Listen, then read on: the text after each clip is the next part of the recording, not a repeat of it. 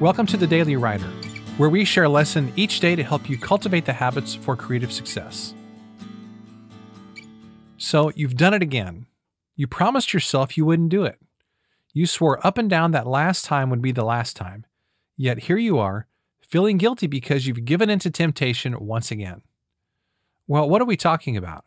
Are we talking about some forbidden sin? Some horrible act that is slowly destroying your life or your family? No, we're talking about downloading yet another free PDF that'll just languish on your hard drive. It's one more resource you won't read, but you'll still feel guilty because you know it'll probably help your writing or your business. So don't feel bad, we've all done it.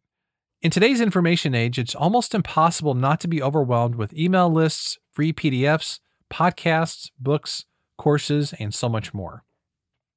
So, how do you deal with this flood of information? Well, here's the key the next time you read or listen to something that's helpful, determine whether it's something that you need to do. If so, take action on it immediately. This one simple concept can work wonders for your confidence and your success. When you do something that you know you must do, you develop the habit of breaking down barriers.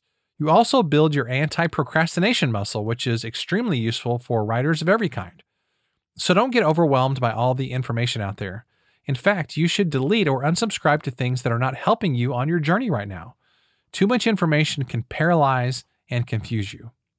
You can always download that thing again, or you can find a similar resource on the internet whenever you need it. But the best course of action is clearing your mental clutter and taking the next logical step in your writing journey. After all, the most successful writers are not the ones with the most talent.